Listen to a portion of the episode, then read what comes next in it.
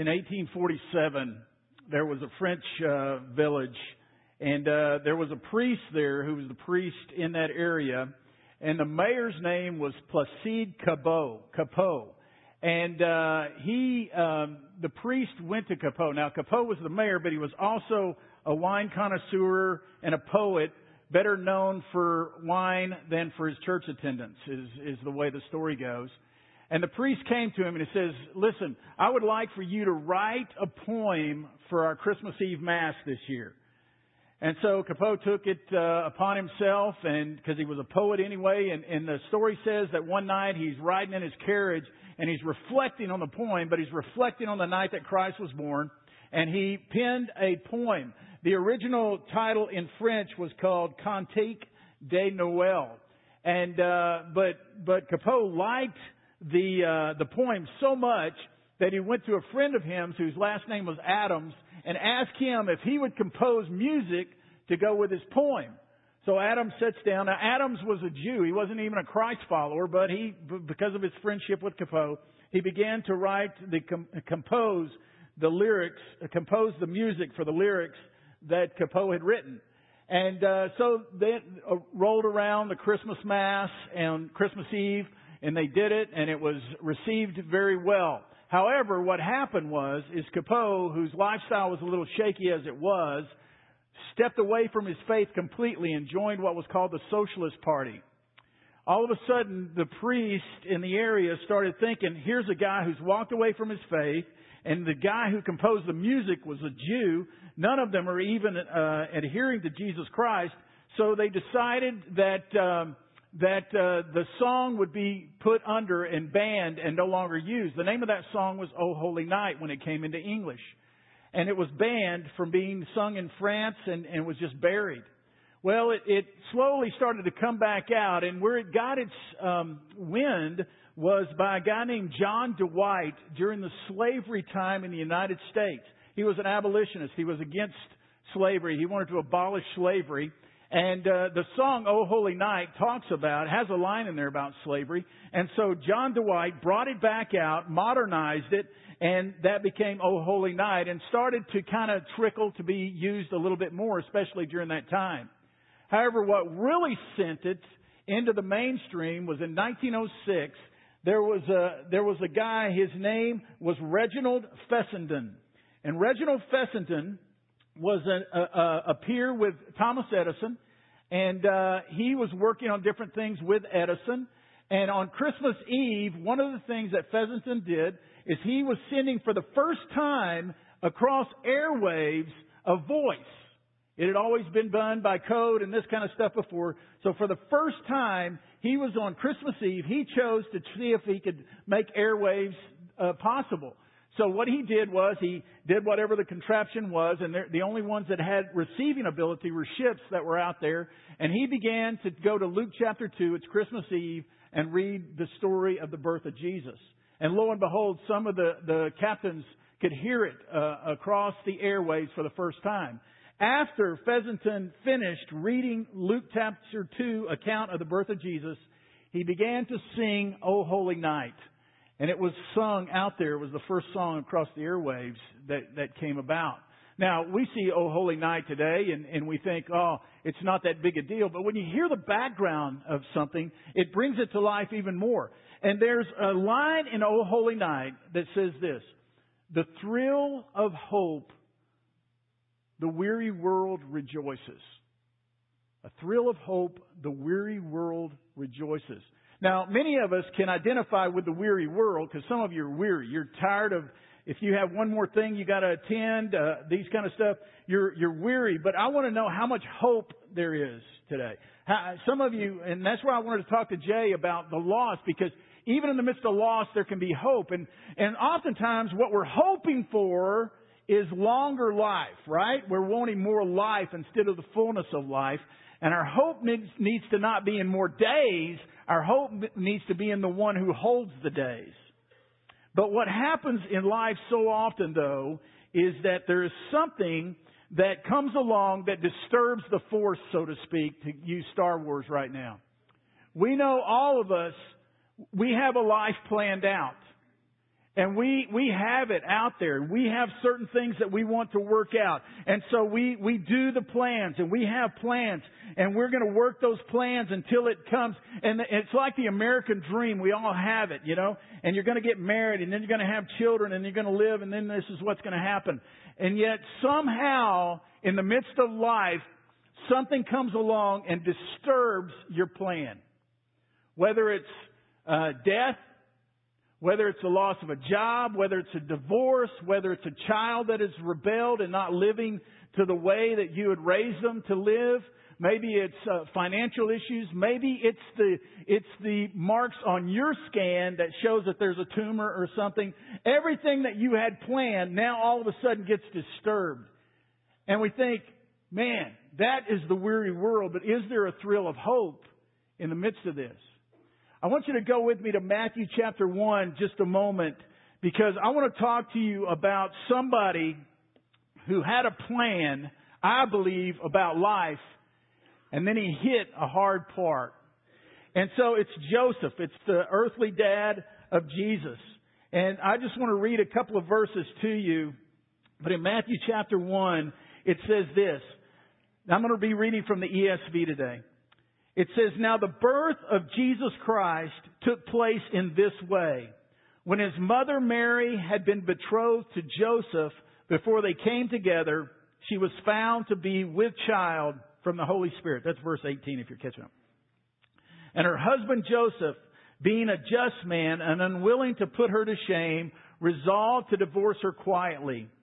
But as he considered these things, behold, an angel of the Lord appeared to him in a dream, saying, Joseph, son of David, do not fear to take Mary as your wife, for that which is conceived in her is from the Holy Spirit. I want to put verse 18 up here just uh, again.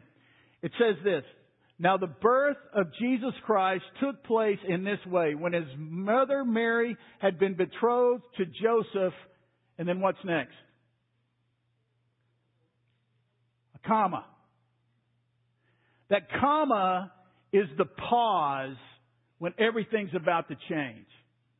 You know, if you were to stop there ahead of time, when his mother Mary had been betrothed to Joseph, that is, that is life in order.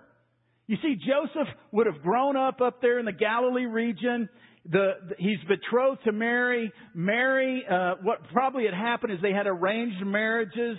And uh, that means Mary's folks got with Joseph's folks somehow when they were younger and said, when Mary gets old enough and Joseph is of age, then they're going to be married. And so they, the betrothal is when they come to that point of saying it's going to happen in a year, okay? It's official, it's going to happen. And in the course of that year, Joseph's responsibility is to go and get his house in order. Completely the home is in order. And uh, you see the picture of Jesus here going to get the home in order to come back and get his bride. And so Joseph is going to prepare his home, and what he does is he he comes back at that point, and then he's going to get his bride Mary, and Mary and Joseph are going to go and they're going to have their home, and Joseph has his career as a carpenter. They're going to raise little ones. They're going to have a large family. It says that Joseph was a righteous man, so he's going to teach them the good things about God. They're going to grow up in this community with other people, and they're going to, they're going to make this move, and Joseph's going to grow old with his kids, and he's going to turn it over to them, and his daughters are going to marry, and they're going to have to find strapping grandkids, and then he's going to live to a ripe old age, and then he's going to step out into eternity. He's going to step out taking a good breath because he had left behind a legacy for his kids. That would, have, I believe, would have been Joseph's dream to do that. However, he had a comma in his life.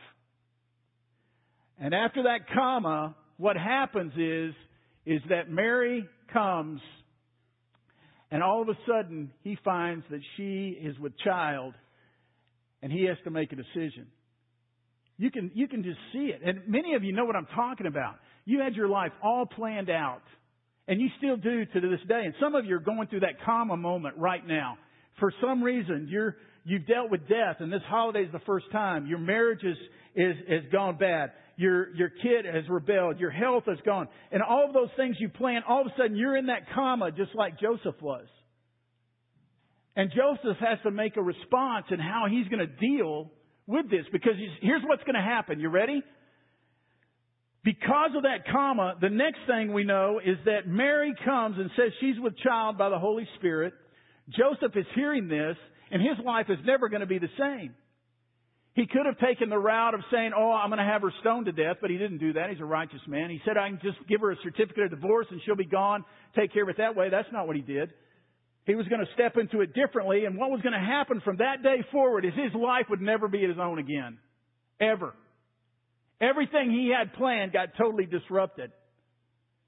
They're going to go down to Bethlehem because the Romans are going to say you got to be taxed, and so he's of the house and lineage of David, so he has to go to Bethlehem, travel that 80 miles down south to make that move. And then while he's down there, they're going to have the baby while they're there. That, like that's your dream. Hey, honey, let's get married let's have a baby in a cave. Let's do that. Like that one's going to go over real well. And that's where he is. And now Herod's after him, so he has to run to Egypt. And then he has to come back and go another way because they're still after his life to kill him. He's eventually going to be back up in the Galilee region so that Jesus could be raised there according to prophecy is what, is what we're told. But all of Joseph's life that you think would have been planned out is totally disturbed. His life would never be his own again. In fact, by the age of 12 is the last time we ever hear about Joseph.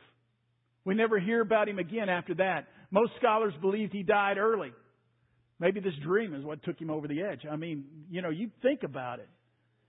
And so he is no longer in the scene, but yet God did an incredible thing.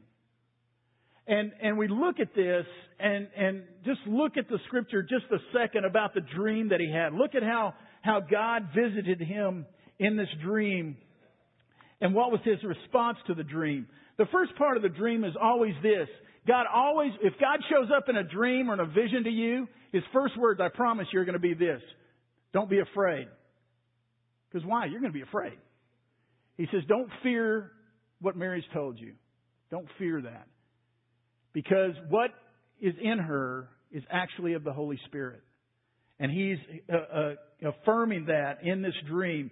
And then he says uh, this, this is what I want you to do. And you talk about no pressure. What I want you to do is I want you to raise the Son of God and name him Jesus. Now take that for pressure.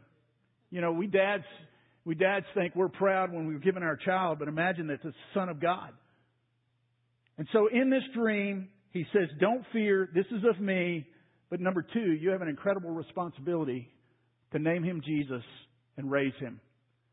Now, I thought about how would I respond and how could, number one, he could have said, no, I'm not going to do this. I'm not going to do what you're saying to do. I'm just not going to do it.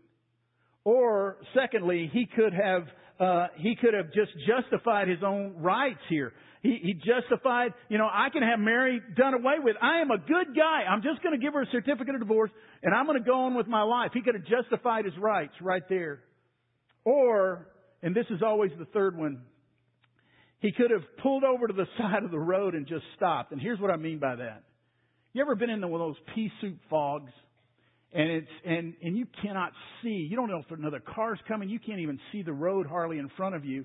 There's two responses if you're in a fog like that and you're driving. One is I'm just going to pull over to the side of the road because I can't see very well, and I'm just going to stop, hoping that the fog lifts. Or number two, you're going to slow down a little bit, but you're going to keep moving because you know eventually you're going to come out of the fog.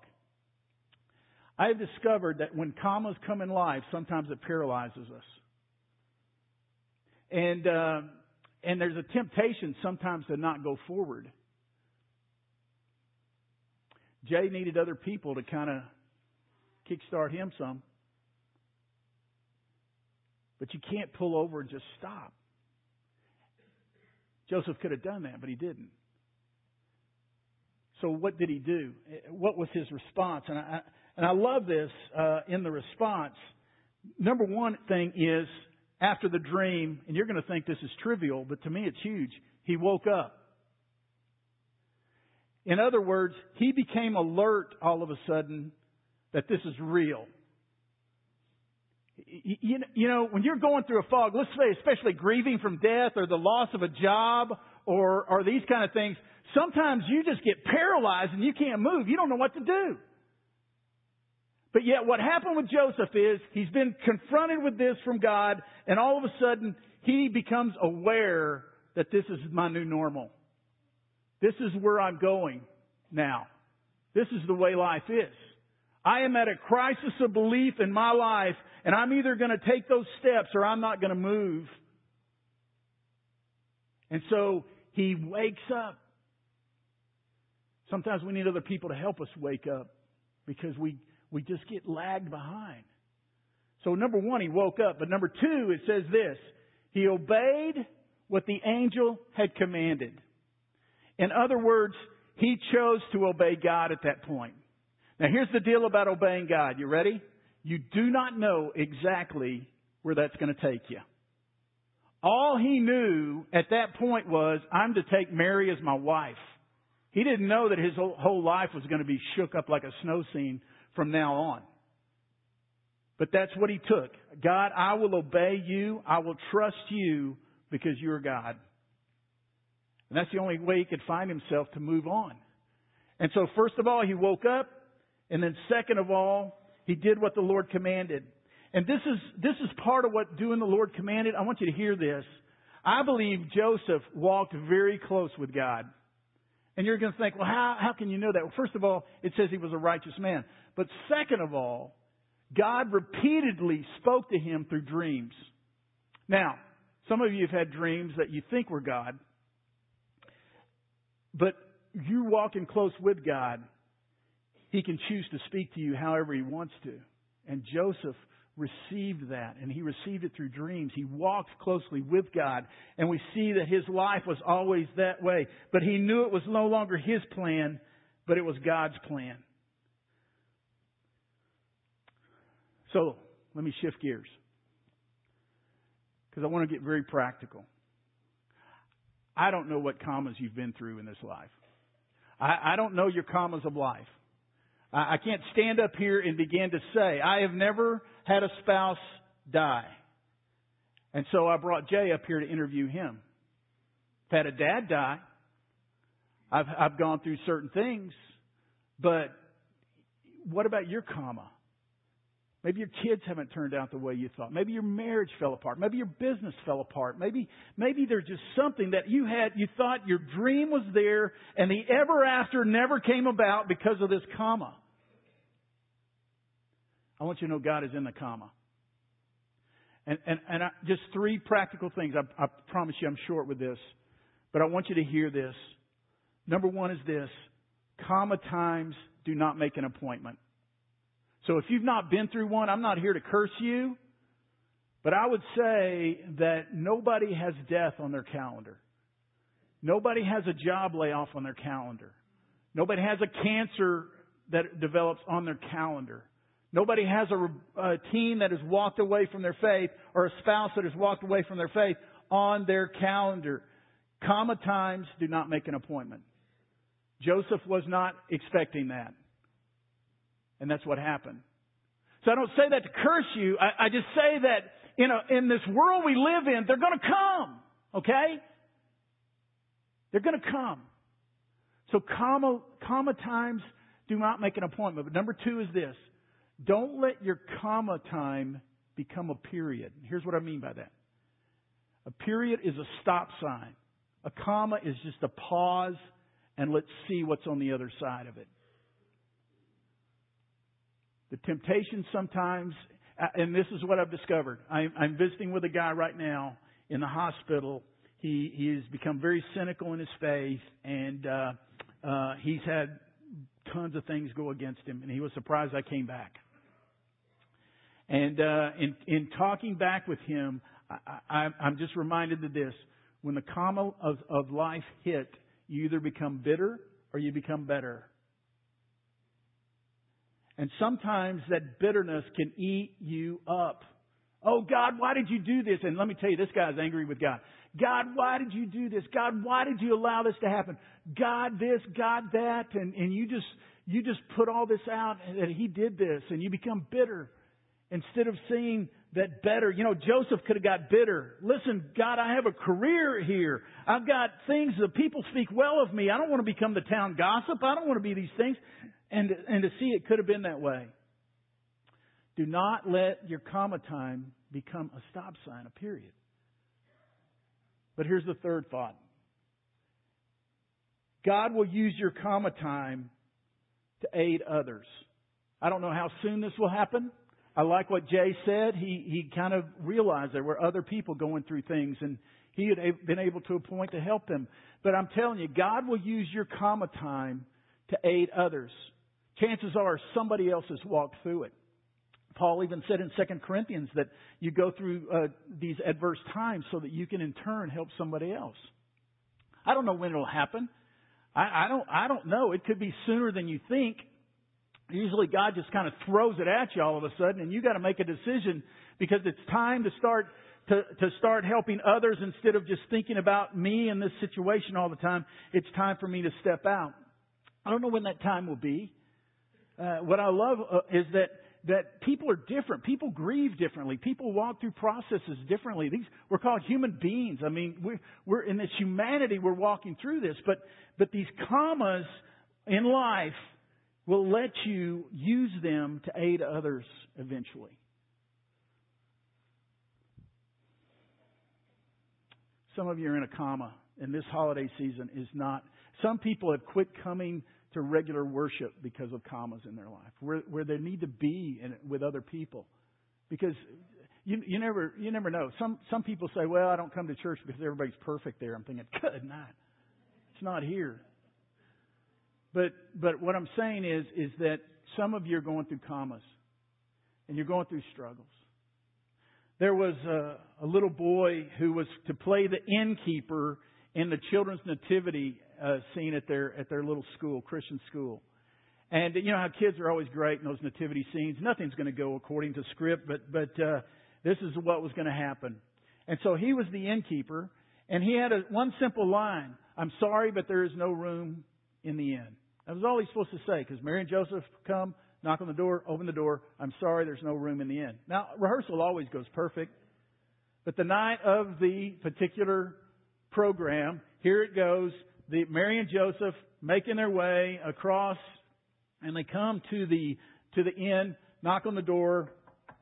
Little boy opens the door, and he sees the lights. He sees the crowd.